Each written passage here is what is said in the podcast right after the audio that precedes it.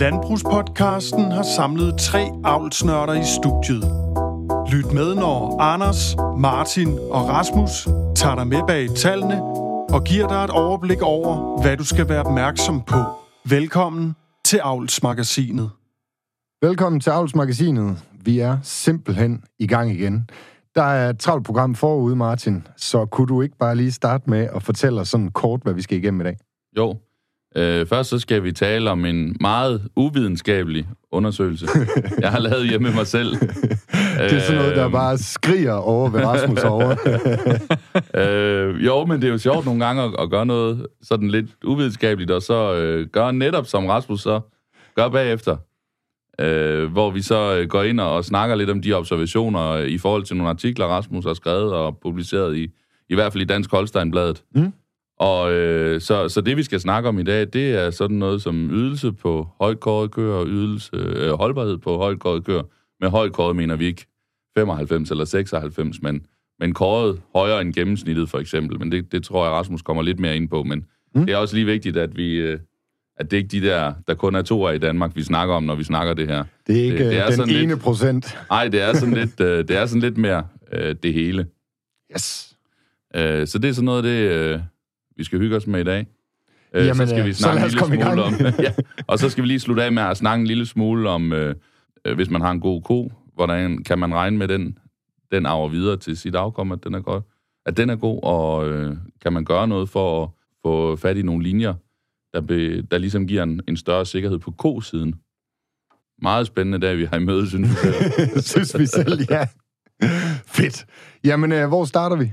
Jamen, vi kan prøve at starte med, med som sagt, min uvidenskabelige undersøgelse. God idé. Øh, og øh, ja, det var en af, af min gode øh, sparringspartner, Andreas Døsing, øh, der sådan øh, begyndte at, at pirke lidt til mig, fordi øh, han sidder begynder på en, en dag at lave nogle lister på øh, laktationsværdi øh, på nogle forskellige grupper. Øh, og, og det bliver jeg lidt inspireret af, og så, så går jeg ind og kigger sådan, øh, jamen de kører, jeg har, der er kåret øh, 90 eller derover, hvad har deres laktationsværdi? Og det er inde i DMS'en, hvor man, hvor man så kan, kan krydse de der enkelte dyr af, man, man vil have til at indgå i sin statistik. Og det viser sig, øh, og igen, det er jo et spinkelt datagrundlag. Der var lige knap 20, tror jeg det var, øh, der har kåret 90 eller derovre hos mig, så det er under 10 procent af besætningen. Men det viser sig, at de har en laktationsværdi på 108. Og der er jo adskillige af dem, som har enten fædre eller morfædre, og så videre tilbage, der har meget lav ydelse, fordi øh, de der rigtig eksteriørtyre, der er jo altså nogle gange, der ikke er ret meget mælk i dem. Øh, så derfor så, så synes jeg, det var meget sjovt, at, øh, at de egentlig havde en øh, egentlig ja, forholdsvis markant øh, over gennemsnittet på laktationsværdi. Øh, så tog jeg også en på øh, de kører, kører, vi har, der er kåret under 80, og øh, den havde 94, nej, vi har mere end en. Men, men de, de, havde, de havde 94. Øh, Hvor mange var der i den gruppe? Åh, det kan jeg... Øh, mellem 5 og 10, øh, så vidt jeg husker. Okay, øhm, så endnu mindre data. Ja, det er endnu mindre. Yes, så igen, det er helt uvidenskabeligt. Men Rasmus, jeg synes bare, det var sjovt lige... Han siger bare mellem 5 og 10 her. ja. Han tør ikke sige, at han har aldrig, flere. I, jeg sidder og knyder fingrene herovre. Hvad hedder det? Men, øh, men de er øh, fuldstændig uvidenskabeligt. Men der er alligevel nogle ting, øh, og, og det er der, hvor Rasmus har lavet en, en, øh, nogle artikler, øh, om, om, eller undskyld, nogle undersøgelser omkring det her med, med eksteriør, og det er så over til, til holdbarhed, og, og, og hvor man kan sige, at det her er måske ikke fuldstændig galt i byen. Jamen, jeg kan måske lige starte med også, øh, før vi går giver sig kast med de der artikler, som øh, jeg og nogle andre lavet for, er det vil være nogle år siden, øh, i min tid i Sikkes, øh, til, som sådan tre, en artikelserie øh, på tre i, øh, i Dansk Holstein. Først og fremmest synes jeg, det, øh, nu har jeg selv været inde og også i DMS og lege med den her listeudskrift for K-avl, mener jeg faktisk, den hedder. Utrolig god udskrift, og også, jeg synes også, det er sjovt sådan noget, der, hvor man sidder og prøver at dele sin besætning op på nogle forskellige måder, og kan teste nogle forskellige ting, og det er også sådan noget, der har gjort mig nysgerrig, det her med, at man, skal man sige, kan prøve nogle ting af, og det er også noget af det, jeg, man, men nu er det i forhold til tilbage til de antal dyr, der kan man i hvert fald sige, at der er meget stor øh, usikkerhed behæftet med de gennemsnit, altså bare lige når du siger 5-10 stykker, for altså, nu kan jeg huske, de der undersøgelser, der var vi oppe i flere tusinder, ja. øh, og der begynder vi jo sådan på statistisk sprog, og kan vi sige, at det kan vi sige med, meget, med god sikkerhed, at det her det er det, vi vil forvente at se i os generelt set. Også den her laktationsværdi, du nævner, til de, folk, til de lyttere, der måske ikke lige kender den, et produktionsindeks, som man laver i DMS, så det er baseret på udelukkende på fenotyper, som sådan ikke siger noget om koens øh, gener. Det siger bare noget, altså en indeksering af ydelsesniveauet for koen øh, med gennemsnit på 0. Og så kan man så se, jamen så vil man jo se, at øh, tit kommer laktationsværdi sammen med kilo EQM lige ved siden af, ikke også? Og så vil det også tit være en meget højt ydende ko, øh, man ser der. Ja, Øhm. ja, og laktationsværdien er jo fuldstændig ligeglad med, hvad y-indeks der står, og hvor mange mm. den har haft yverbetændelse, hvor mange... Mm. Alt muligt, hvad der måtte være. Så er der så en masse andre grunde til, at, at den nok ikke hele tiden har yverbetændelse, når den ligger højt i laktationsværdi. Men, men grundlæggende er laktationsværdien ligeglad med alt den anden information, vi har på dyret. Og øh, det er også derfor, øh, nu har jeg også øh, set eller hørt nogle eksempler på, altså også folk, de bruger dem til for eksempel at opdele deres besætning med i forhold til, hvad de bruger kødkvæg til eller ej. Jeg kan godt forstå, at når man ser en fantastisk øh, 6. kalsko, der bare hammer derud af, at man har lyst til at inseminere hende med, med malkvæg, øh, kønssorteret, ikke også? Men det er der, vi må alligevel forvente, at avlen har gjort et stykke arbejde, og de unge køer er bedre end de ældre. At det er jo fremtidens køer. Så der er laktationsværdi siger noget om, hvordan hun ser ud nu, og det er fantastisk, hvis hun gør det. Men det er vigtigt, det er at bruge vores indekser, som fokuserer på at finde, hvad gener giver den her ko videre, og hvorfor en øh, tyr vil det være godt at kombinere hende med, som vi snakker om i forrige program.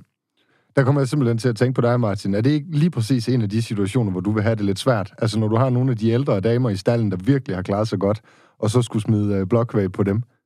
Det kommer jo an på... Jeg vil ikke smide blokhav bag på den, hvis jeg har nogle døtre på den ko, der, der malker godt. Så vil, jeg, så vil jeg stole mere på hendes evne til at lave gode døtre, end på hendes indeks. Øh, Det er sådan, sådan vi har tænkt det en lille smule mere. Mm. Øh, Så på den måde, så, så er, er det... Altså, kofamilien fylder meget hjemme hos os.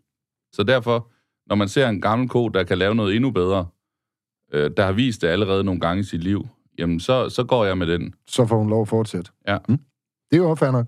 Men det er så der, jeg vil sige, altså sige, at det er der, man skulle så fokusere på døtrene, fordi de skulle gerne være bedre end konen. Ja. Øh, specielt hvis man så tester, så ved man jo også rent faktisk, om de er bedre. Øh, men jeg kan også godt se, det er også, altså, øh, nu har jeg selv huske, da, da jeg var i landbrug, altså når man står der, jeg kan godt forestille mig, altså når man står med den her fantastiske ko, så øh, og det der også, øh, kan jeg da godt forstå, at det kan være svært, men sådan rent kynisk og talmæssigt vil, altså vil jeg lade lommeregneren øh, vælge, fordi så ved jeg, at i gennemsnit vil jeg altid vinde. Det er Ja. jo, sådan er det, det er jo også Og, der. og det er jo også der, hvor du skal Mm. gå ind og vurdere dine køer individuelt. Hvis du skal gøre netop det, så kan du ikke øh, bare gøre det hister her. Øh, så skal du gøre det hele tiden, fordi det er jo, vi har jo adskillige af, af de køer, der har nået 100.000 kilo for eksempel, der ikke har nogen døtre, der er noget som helst værd. Når de begynder at vise sig, så er der ingen grund til at avle videre på, på den ko i, i måske fjerde laktation. Øh, når det ligesom viser sig, at, at der, er altså ikke, der er altså ikke noget øh, at komme efter der. Der har det åbenbart kun været, været den ko, der har været god, og, og så er det bare det. Ja, og det ser vi også. Altså, det er også der, øhm, hvis man, nu har vi tidligere omtalt af afbarheden som et udtryk for, hvor stor en del af den genetiske variation øh, er udtrykt i den fenotypiske. Jamen, der har vi også... Øh, genetik betyder, er ikke, betyder ikke alt. Altså, der kan også være nogen, som du nævner, en ko, der lige har været heldig. Du kan også have den modsatte, hvor der har været en masse gode i rap, og så er der en, der falder ud, og så kommer de igen. Altså, det er det der med, hvis de lige har været uheldige som kvige, eller heldige ikke at få solblødning, eller et eller andet som kvige, ikke også? Mm. Eller rende mod skraveren, eller hvad der lige... Øh, Ja, ja. ja, der kan være mange ting. Jeg har Øh, været, været ude af græs øh, på det der tørkeår, hvor, hvor jeg kunne forestille mig, at nogen har fået nogle, nogle lidt almindelige kvier med hjem ja, ja, eller fra hun, engen, eller, eller hvad der nu kan være sket. fluesdukken, ikke også? Ja, Øh, og også, eller hun har øh, været heldig at abortere, så hun blev ekstremt gammel, som, og så, ja, der kan være forskellige årsager.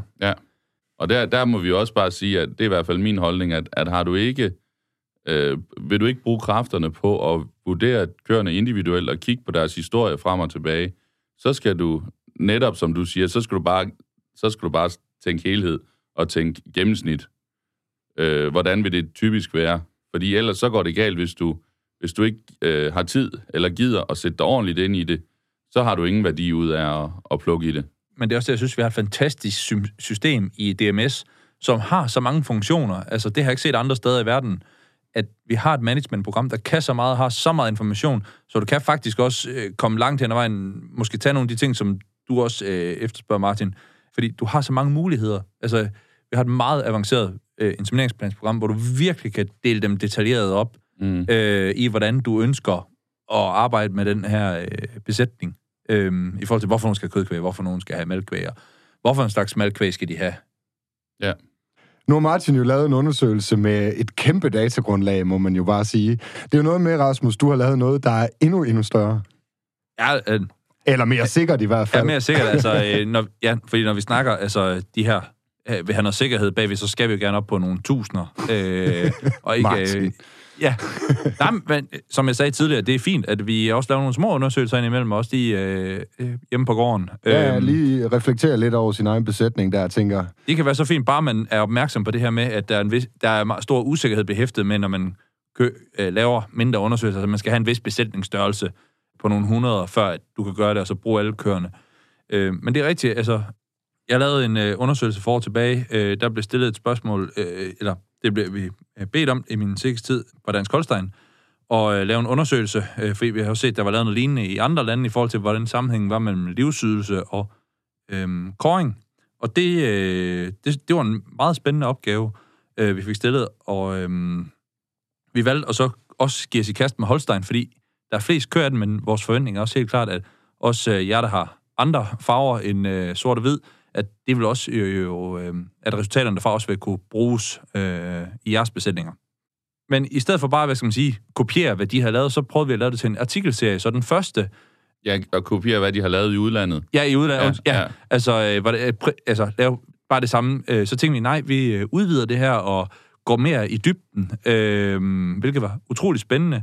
Men den første del, det var at kigge på, jamen simpelt den her øh, koring på 80-skalaen, hvordan hang det sammen med livsydelser, og der så vi jo for alle en- egenskaber, så både krop, lemmer og malkeorganer og helhed, at der var, øh, der var en sammenhæng, som vi også så, øh, men det var kanadisk studie, det var vist fra, at jamen, når du havde en højere kåret ko, jamen, så gav hun også øh, havde en højere livsydelse. Og, og hvis man så tænker over, okay, hvordan biologisk giver det her mening? Hvis man, Skal vi lige, inden du går videre, skal vi lige uh, Mm. definere højtkåret og altså øh, den, som du siger, 80'er-skalaen, lige, lige definere, så folk ved det, fordi det, jeg synes, det er lidt vigtigt i den her snak, at vi ikke sidder og, og at vores lyttere tror, at vi snakker 90 points kører kun, for eksempel.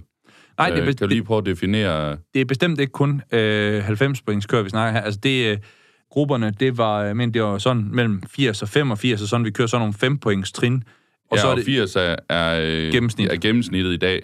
Ja, og så siger det sig selv, der var jo også nogle grupper med meget højt kør, kør, men de var ekstremt små, de her grupper. Ja, og så det var, det var en egenskab. Og man kan så sige, det der er vigtigt for at forstå, hvorfor er sammenhæng over til livsydelse, øh, hvorfor er den biologiske sammenhæng der, det er fordi, at højkåret dyr, det er baseret på høj holdbarhed. Altså man har simpelthen de her koringsoptimumer, øh, som ligger inde i terminalen, når koringsinspektøren kommer rundt, jamen de er optimeret efter holdbarhed. Og i og med, at vi har nogle generelt meget højtydende dyr i Danmark, altså vi har en høj effektivitet, jamen så kommer den sådan lidt af sig selv, og livsydelse er jo, hvad skal man sige, bare holdbarhed gange ydelsen per dag. Man kan sige, ydelsen er givet, men holdbarheden afhænger af de her koringer, jamen så kommer det af sig selv. Man kan også huske, i den samme artikelserie, vi viste også nogle andre ting, der var vigtige. Øhm, sådan noget som sålesår, det var også ekstremt betydende for livsydelsen, for hvis en ko i første laktation får sålesår eller såleblødning, så er der stor sandsynlighed for udsætning. Øh, du kan også tage metaboliske lidelser. Har en ko haft løbedrejning, eller øh, fedtlever, eller hvad hedder det, mælkefeber, så har det også øh, en stor betydning for livsydelsen, altså en nedgang i livsydelsen. Og så igen ved yver, der kan du for eksempel sige, at de har haft mastitis og bliver trepattet, ja, så falder produktionen ret markant ofte. Så det var lidt for at øh, vise, jamen tingene hænger sammen, øh, og det var så lidt for, hvorfor, øh, og det er også nogle af de ting, vi skriver i de artikler, jamen, når du øh, vælger livsstil som egenskab, jamen, så hænger den sammen med koringen på 80'er-skalaen, fordi at den er lavet ud fra holdbarhed. Ja, og så noget af det, jeg også synes, der er sjovt lige at nævne her, det er jo, at, at øh, vi hører jo, at, at øh, der faktisk er færre og færre, der får kåret sine køer. Og, og jeg har jo hørt øh, du og dine kolleger sige øh, tidligere, at, at I vil faktisk gerne have kåret no, så mange dyr som muligt egentlig, fordi I, I, har, I, I er jo bare øh, ivrige efter data. Altså, jeres, jeres job, det er at analysere data, og I vil meget gerne have data. Så, så netop for at kunne lave sådan en artikelserie, som, som du netop er ved nu, har I brug for data. Og Mm. netop for at lave bedre indekser, og mere sikre indekser, og så videre, så videre, har man brug for data. Deriblandt. Så, så i min verden, og det kan godt være, at det er lidt karikeret, der må du så rette mig, men, Men der er det lige så vigtigt at få kåret, som at få indberettet øh, afgangsårsager og så videre, så videre, så videre.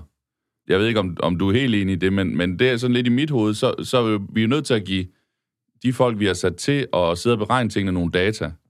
Ja, det altså som... Øh, tal, er nu måske lidt sige, jeg er ikke øh, på Sikkes længere, bare lige så... Altså, Nej, ja, ja. øh, men jeg tænker, at mine Sikkes kollegaer, de er også... Altså, ta, øh, vi er jo altid, altid ivrige efter tal. Det, der så er trade-offen her, det er også det der med omkostningen til at få den lavet på besætningen, der går ind i det her regnestykke, og det er også... Jamen, jeg kan da sige, altså hjemme på min brorsgård, der, der går de. Øh, der går vi, fordi at vi vil gerne have den information og se, hvad, øh, hvor bevæger vores besætning sig hen af eksteriørmæssigt. Øh, er det så lige så meget for jeres egen opsyn, altså så I selv kan følge kongens eller er det også til bidrag? Jamen, det er, da, det er både og, altså også fordi, at det, man kan sige, det er også ligesom en del af at være i ydelseskontrollen. Ydelseskontrollen, den bærer i høj grad selvfølgelig sin managementmæssige værdi, og vi har en meget stor andel af ydelseskontrollerede besætninger i Danmark. Faktisk, altså andelen i Danmark er ret høj i forhold til andre dele af verden, hvor ikke nær så mange får ydelseskontrolleret. Øh, man kan så sige, der, ydelseskontrol, der har du en værdi at du får noget celletal, du får at vide, hvad ydelsen er. Hvor her med koring, den er lidt mere tricky, øh, hvad du får altså, ud af den. Men det er også... lige nu, den dag, du får koringssedlen i hånden, der er det i hvert fald svært lige at sige præcis, hvad har jeg fået ud af, af i dag. Og det, det kan du ja. lidt bedre, når du får øh, mælkeproduktionsopgørelsen eller, øh, eller nogle af de andre ting. Lige præcis. Men vi vil jo alle gerne have de der sikre avlsværdige tal på ja, vores præcis. genomiske tyre, ikke også? Så der er også noget øh, altså i det her med at få tyrene, hvad skal man sige, de, hvis vi tager de afprøvede avlsværdiuderede øh, med afkomstbedømte kør, men også øh, at kunne vedligeholde vores genomiske reference. Og der skal jeg ikke gøre mig klog på, hvor mange der er behov for til det, men der, der skal der være nogen, der går, og man kan også sige, øh, der er der også, ved, har der set rundt om i verden, der er også nogen, der kigger ind i at bruge kamerateknologi til at kåre nogle egenskaber med. Øh, I Norge har jeg set for eksempel, de har sådan et uh, kamera, 3D-kamera, de kan stikke ind under jord, og så kan den kåre nogle, nogle egenskaber. Uh, man kan sige, i Norden, hvad har vi taget i brug der? Der bruger vi data fra robotter til noget, nogle egenskaber ved yver, mm. som har haft god effekt. Der er nogle ting, der kan måske lette det i fremtiden. Ja. Afslutningsvis, sådan, uh, vil I begge to anbefale, at man får kåret sin kør ud i besætningen? Altså, jo, jo, jeg har det jo sådan lidt. Det kan godt være, at... Øh, lad os nu bare sige, at, at, at øh, man kun har brug for 10.000 koringer for at, at lave et, et, et nogenlunde, eller et ret godt beslutningsgrundlag. Men alt andet lige, så er det jo så er det endnu bedre, hvis der bliver 20.000. Det kan godt være, det ikke er dobbelt så godt, men det er endnu bedre. Så jeg synes jo hele tiden få, få det hele med. Øh, og så synes jeg jo netop, for at komme tilbage til, til dine undersøgelser, det der, når man faktisk kan påvise en sammenhæng, så er det jo bestemt ikke ligegyldigt. Øh, også for sig selv. Jamen, til det spørgsmål vil sige, ja, hvis man mener, det giver økonomisk værdi i sin besætning, så skal man gøre det. Og også tilbage til det, du siger, Martin. Altså, der er jo en, hvad skal man sige, en marginal mere effekt, der er at lægge flere ind. Altså, der er jo selvfølgelig øh, værdien fra, 10, fra 0 til 10.000 er klar størst i forhold til fra 40 til 50.000 kører øh, i forhold til avlsvurderingen, men lidt har også ret. Men igen, jeg tror, det er noget, den enkelte besætningsejer skal gå op med sig selv, om, om øh, han synes, det er værdifuldt at, og kan se, hvordan ens besætning udvikler sig, men også det her med at bidrage til fællesskabet. Ja, så noget helt andet, at hvis højt køer er korreleret med, øh, med høj holdbarhed via dine undersøgelser, så giver det vel også god mening i forhold til sin egen besætningsniveau, at man ligesom kan følge med i at skabe en højere koring på besætningsniveau. Jamen, der tænker jeg så måske, at man i stedet for skal fokusere øh, på produ- altså kigge på holdbarheden, for der har vi mange gode nøgletal i DMS, der kan sige, har nogen god holdbarhed? Altså, øh, der kan du gå ind og se, hvor, gammel din kører, hvor, og også det her med livsydelse har jo haft et dejligt stort fokus, synes jeg, øh, de senere år. At vi ser også, at den produktive levetid stiger på køerne. Det er jo rigtig glædeligt for alle raser, så det, det er godt. Og det er jo også noget, hvis man så skal trække den tilbage til artikel nummer to, der øh, gik vi endnu mere nørdet til værks, ikke bare kigge på 80 skaller, men faktisk også på enkelte egenskaber. Og det var lidt noget nyt, noget jeg i hvert fald ikke har set andre steder i verden, der er lavet før, øhm, hvor vi kiggede på livsydelse på de hvis vi tager for eksempel øh, yverdybde, så kigger vi på dem, der er kåret 1, 2, 3, 4, 5, 6, 7, 8, 9. Øh, og lige for yderdybde, siden jeg hiver den frem, den var lidt interessant, fordi der var det ikke en fordel at have 9, som er koringsoptimum. Der skulle man ned på en 7-8 stykker, som første kaldes koring, fordi når de er oppe på 9, jamen, så er der jo næsten ikke noget yver til at, at lave noget mælk. Vi nogle gange ah. snakker om, der skal de nærmest have bordyver for at få 9. det er, lidt- det er også sådan lidt ekstremt, men, men der giver de simpelthen for lidt mælk. Ja, ja, det er Ja, i hvert fald ja. der, hvor malkemaskinen den falder af de første mange gange, fordi det sidder alt, alt, alt for højt op i forhold til, øh, til hele setup'et. Men robotterne kan faktisk heller ikke lide, hvis de så samtidig har nogle lidt høje stænger, fordi så kan de ikke nå det op, så skal du have dem øh, forhøjet og alt. Ja. Ja. Så det var også sådan lidt, altså alt med måde, og hvis man også tager krydshøjde, øhm, jeg tror, det refererede vi også til i det første program, jamen der er optimum for en første kaldes uh, Holstein, i det her tilfælde 1,46, 1,48, hvor populationen er lidt over lige nu, faktisk. Øh, der er også noget, der viser, at der er det måske gavnligt at få gjort det lidt mindre. Men noget af det, et af de nøgleord, du lige siger øh, for lidt siden også, som, som jeg synes er vigtigt at, at tage med, det er, at koring er jo sådan set ikke en dyrskuebedømmelse, for eksempel. Nej. Koring er faktisk en holdbarhedsbedømmelse, øh, fordi at, at, at, at, at man har siddet og lavet koringsoptimum, øh, så nævner du selvfølgelig yderdybde, der, der afviger lidt fra det, men, men generelt koringsoptimum, det er det, man har, det, er en, det leder egentlig direkte over til den mest produktionsøkonomiske ko, på, på de egenskaber, de nu går ind og bedømmer der. Øh, Og det synes jeg er vigtigt også at holde ved, at, at, at det er ikke en dyreskuebedømmelse. Det er en bedømmelse i forhold til, hvad der teoretisk bør fungere i din stald. Ja, i, i hvert fald holdbarhed, og holdbarhed er ikke 100% Nej, nej. øh, NTM og dermed produktionsøkonomi. Men det er stadigvæk, altså viser, når, altså hvis du har en harmonisk ko, jamen, det er jo også en, der fungerer, og hun behøver ikke være verdens største. Sådan en, en, en højkåret ko, det er jo en, også en harmonisk ko, og hun fungerer typisk også. Dermed ikke sagt, at en lavkåret ko ikke også kan noget. Øh, du ser også, øh, lavkåret kører også opnå 100.000 km, og du ser også nogle med højkåring opnå 100.000 km. Lige nu for eksempel den højst, øh, hvad hedder det, den højst ydende ko hjemme i vores besætning har 75 formalkeorganer og står i 6. laktation øh, med næsten 100.000 i livsydelse. Altså, så der er sådan... Øh, der er også... Øh, altså, der er variation på det her. Ja, Øhm. ja, det er jo netop også derfor, som du siger, store populationer og regne det ud fra. Mm. Fordi vi kan alle sammen finde den højt kåret, der er dårlig, den lavt kåret, der er god, og, og så videre, og så videre.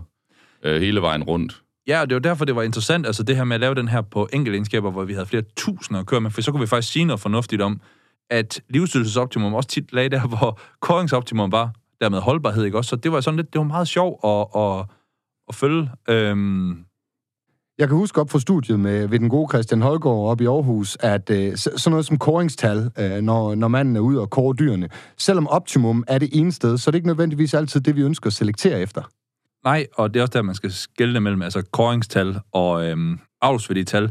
Fordi man kan sige, koring, altså vi har selvfølgelig det her koring på 4-skalaen, som er et godt øh, til management øh, øje med, men alle de linjer egenskaber, som ligger til grund for dem, de kører jo ind i motoren af avlsværdivurderingen og kommer ud som avlsværdital. Øhm, og det der, øh, man kan sige, den mest markante forskel ser vi for raserne på, øh, på krop. Krop ved koring, altså hvor vi får den ud på 80-skalaen, der viser det jo en sådan, der er det optimeret efter holdbarhed og viser den harmoniske ko, skulle den gerne, hvor man har besluttet, hvad skal man sige, at kropskapacitet, øh, som den kaldt, eller frame, den er optimeret, så den udtrykker størrelsen på dyret. Så hvis du har en meget høj avlsværdital for kropskapacitet, jamen så har du et ekstremt stort og, og bredt dyr, og modsat. Øhm, så der, der har vi nogle forskelle, men den har også en vægt på 0 i, i NTM, men det er mere sådan, at når man kigger på en tyreprofil, så kan man se, avler han store eller små køer. Og så kan du også se, altså, øh, når man kigger på øh, malkeorganer, der kan, man også, der kan også være nogle nuancer og forskel på, hvor man i avlen ønsker at gå hen, og hvor øh, optimum ligger. Altså så optimum i Ja, optimum ligger måske i 9, men det gør den, fordi vi ønsker at flytte den hurtigere hen mod 6'eren eller 7'eren. Ja, ja, altså det, det, Ja. det kan være en, ikke også? Men også, altså ja, optimum, når vi laver øh, malkeorgans avlsvitallet, kan også afvige en lille smule fra det, vi ser på koring, fordi det er sådan lidt nogle forskellige mål, man har. Plus, jeg mener også, der er færre egenskaber med, når du laver malkeorganindekset versus yver egenskaben i koringsøje med. Fordi at der, hvad skal man sige, når du ved indeksavlen, der har du en fokus på nogle færre egenskaber, som der er vigtige at få flyttet hurtigt. Det er specielt forøver øh, til hæftning, øver dybde, øh, øver balance, specielt også med alle de her robotter, vi har i Danmark, og så padplacering selvfølgelig. Ja, så er det jo også øh, vigtigt at nævne, at alle de ting, vi snakker om her, nu har vi ikke været inde på nogle specifikke tal som sådan, men det er jo så forskelligt mellem øh, racerne imellem. Sådan at, at øh, har du for eksempel Øh, Holstein Jers i øh, RDM i princippet, er der jo nogen, der har, eller, eller to af racerne eller et eller andet, så kan du ikke tage for givet, at to racer, hvor, hvor det umiddelbart ser ens ud, at det vil give den samme, det vil give den samme koring for eksempel, eller det samme avlsværdital. Nej, fordi altså den, man siger, i koring, altså der kan være forskellige optimer mellem racerne, men der er også det her med, at der kan, øh, de standardiseringsfaktorer, man bruger for at have 80 skalaen, og, og den måde, man bruger den på, altså den, den er forskellig mellem racer. Der er racespecifikke standardiseringsfaktorer, øh, så på den måde øh, kan det ikke sammenlignes. Øh, og det er samme, hvis I også kigger på, øh, på malkorganindekset. Øh, den er også sat forskelligt sammen ved racerne, fordi der er fokuspunkter på noget forskelligt. Øh, Holstein har sådan generelt haft altid meget fokus på malkorganer, hvor fokus på dybde, som jeg lige husker det, ved rød og jassi er, er, er lidt højere. Øh, fordi så der er, også, der er forskel mellem racerne, hvor deres fokus ligger. Mm. Ja, det er jo igen det der, den evaluering, man laver af, af, hvor man gerne vil hen, og hvilke resultater man ser. Det gør, at de forskellige øh, udvalg, der sidder og arbejder med indekserne for de forskellige raser, har forskellige prioriteter. Ja, og det ser du også på tværs af egenskaber, altså at de har forskellige fokus, men det har også, øh, det, man siger, den måde, når vi, man laver den der, nu kan vi komme tilbage til den der NTM-revidering i 2018, jamen der er også forskellige, øh, den økonomiske værdi af egenskaber er den samme, men spredningen på indekserne, det der ligger, jeg ved godt, nu siger vi, at vi har en spredning på 10 på indekserne, men det der faktisk ligger inde bagved, den kan være forskellig mellem raser. Du kan huske for eksempel, da jeg introducerede den her afsvedvurdering for vedligehold, der er spredningen bestemt ikke den samme for øh, Jersey versus rød, hvor de røde har den højeste, altså de er mest, øh, øh, der er mere variation på vægt mellem de røde køer, end der er ved Jersey. Og faktisk også de røde, der er en højere variation end ved Holstein. Ja, det er vigtigt hele tiden at have med, øh, ja. hvilken race man taler om, Man og hvad der ligger til Det er bestemt ikke lige meget. Det er mange de, øh, øh, detaljer at holde styr på, øh, og det er også derfor, der sidder nogen og arbejder med det til hverdag, fordi det er jo ikke noget, som den enkelte landmand kan, skal og kan have styr på, fordi det er vigtigt, at der er nogle folk, der gør det øh, for ham. Ja. Ja. Men at så, at landmændene, når de sidder med i udvalgene til at beslutte, hvordan NTM sætter sammen, for eksempel, jamen så får de de overordnede linjer, hvordan vi øh, kommer hen mod den ko, de ønsker. Men det er jo meget, altså det er jo, jeg synes jo, det er sjovt det her, hvor vi kan lave noget på besætningsniveau, køre det over til, til, en, til rigtige undersøgelser, og nogle gange finde sådan nogle, nogle ligheder imellem tingene. Øh, Det, det er jo sjovt, fordi at, at det er altid nemmere at forholde sig til noget, man selv kan relatere sig lidt til derhjemme. Vi har snakket lidt om, at kunne, øh, hvis der var nogen, der kunne Nemlig. øh, lave nogle, nogle øh, har lyst til at lave nogle små undersøgelser derhjemme. Det kan være på laktationsværdi, det kan være på alt muligt. Øh, det er vi næsten ligeglade med. Men det var sjovt, hvis der var nogen, der havde lyst til at sætte nogle resultater ind, ind til os på, på øh, nogle forskellige selektionsværktøjer, de synes var sjove at, at snakke om. Og, og det Ja, gør sig ikke sådan andet, så måske- for alle racer. Måske også bare sådan redegøre lidt mere for din lille undersøgelse derhjemme. Altså, det kunne da være sjovt at se, uh, om der var flere, der vi kom frem til, uh, til samme resultat, som du, uh, du kom frem til hjemme hos, uh, hos dig. Ja, ja, og man kunne jo bare øh, øh, krydse af øh, over, nu ved vi 80, øh, som, bruger 80 som gennemsnit, jamen bare over og under 80 for eksempel, eller over 85, eller, eller et eller andet. Det var da meget sjovt, hvis nogen de gider at, at bruge. Det tager faktisk ikke ret lang tid. Jeg skulle lige til at spørge, hvor lang tid vil det tage lige at lave sådan et stykke papir til os? Jamen, jeg havde jo de der 250 kører, jeg brugte vel ikke fem minutter på det. Det er jo bare at krydse af. Øh, jeg havde, jeg havde koringstallen til at stå som parameter, og jeg havde laktationsværdien til at stå som parameter. Så hver gang der stod et tal over det, jeg nu havde, havde valgt, så satte jeg et kryds i, øh, i kolonnen, og så sagde jeg beregn til sidst. Så det Sådan. tager altså ikke ret lang tid, og det, det, er meget, altså det er da meget hyggeligt at sidde og gøre. Man kan dele det med os enten i det opslag, vi har lavet på vegne af det her program, og hvis man ikke ønsker, at det skal ligge frit tilgængeligt ude på de sociale medier, så er man altid velkommen til også at sende det ind til infosnabelaglandbrugspodcasten.dk. Det var også det sidste for øh, dagens episode af Avlsmagasinet. Der er ikke andet for end at sige tak, fordi I lytter med.